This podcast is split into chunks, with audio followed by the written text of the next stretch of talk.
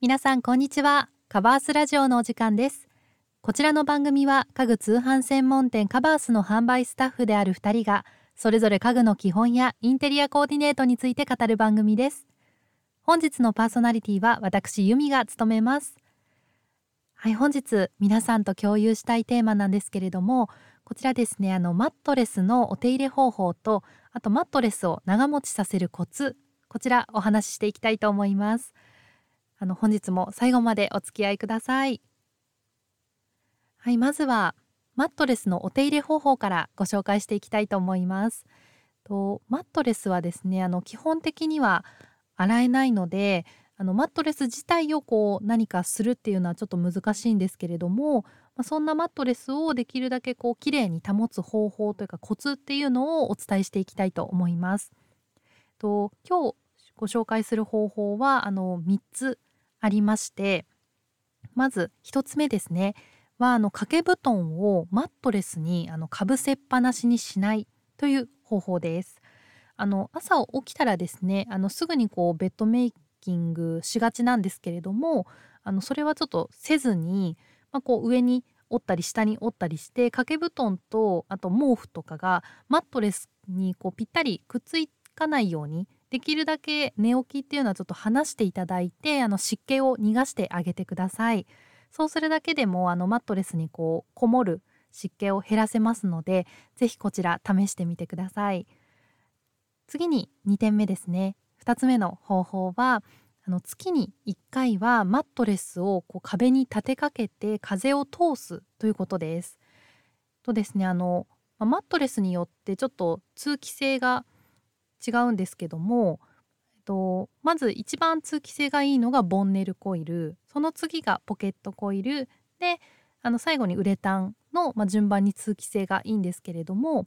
まあ、それぞれですねやっぱりどうしても寝ていると湿気が溜まってきてしまいますので月に1回は、まあ、マットレスを壁に立てかけていただいて特にあのちょっと通気性の悪いウレタンとかはあのこう軽いので結構2週間に1回とか1週間に1回は立てかけて風を通していただくとよりあのいいですね。より綺麗にあの使っていただけます。では3つ目ですね。こちらがあの月に1回はマットレスの表面に掃除機をかけてください。こちらですねあのこうお布団専用のものでもいいですしあの一般的なお掃除に使う掃除機でもいいんですけれどもあのゆっくりこう丁寧にあのかけるようにしてください。あのそうすることでちょっとこうほこりとかダニの何ですかねこう餌になるようなものをしっかり吸うことができますのであのゆっくり丁寧にかけて月に1回はあの掃除機しっかりかけるようにしてください。であのよりまあ、こう綺麗に保ちたい方とかはあのシャワーで丸洗いできるあのファイバーマットレスっていうものもありますのであのそちらちょっと使ってみてください。あの冷水あとまたは常温で洗うことができますので実際にこうシャワーでバーッと水をかけて洗えるのであのこうちょっとできるだけ綺麗に保ちたいよっていう方はファイバーマットレス使ってみてください。はいでは続いてですねマットレスを長く使うコツをご紹介していきたいと思います。こちらはですねこちら2つご紹介させていただこうと思います。まずですねベッドパッドあとボックスシーツは週に1回は洗ってください。あのベッドパッ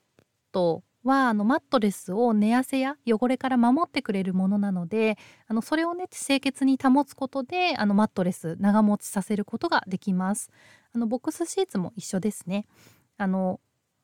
こうマットレスに、まあ、ボックスシーツ直接触れることはないかもしれないんですけれどもあのベッドパッド使ってない方とかはもうボックスシーツにこう汗が染みてそれがもうマットレスに直接いってしまうので、まあ、できればベッドパッドをしっかり使っていただきつつあのボックスシーツも週に1回は洗ってください。で2つ目の、えっと、コツが定期的にあのマットレスのローテーションをしてください。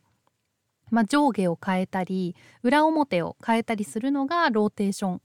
というものなんですけれどもあの体重が同じ場所にかかり続けるのをあの防いでくれますのであのマットレスのへたりを防ぐことができます。あのそうですね、まあ、月に1回とか2ヶ月に1回とかはあのローテーションするようにしてください。こうすることであのマットレスのへたりを防いであの清潔に保っていただければあの長持ちさせることができるのでこちらでご紹介した2つのコツですね。こちら実践してみてください。はい。本日はあの簡単になんですけれどもマットレスのお手入れ方法とあと長持ちさせるコツをご紹介させていただきました。ぜひこちらの内容を参考にしていただければ幸いです。と、まあ、ちなみにですねマットレスを湿気から守る方法としてあのスノコベッドを使うっていうのも一つの方法です。あの概要欄におすすめのスノコベッド特集のリンク貼っておりますのでぜひこちらも参考にしてみてください。あのベッドパッドの一覧のリンクも貼っておきますね。本日も最後までご視聴いただきましてありがとうございました。それではまた次回の放送でお会いしましょう。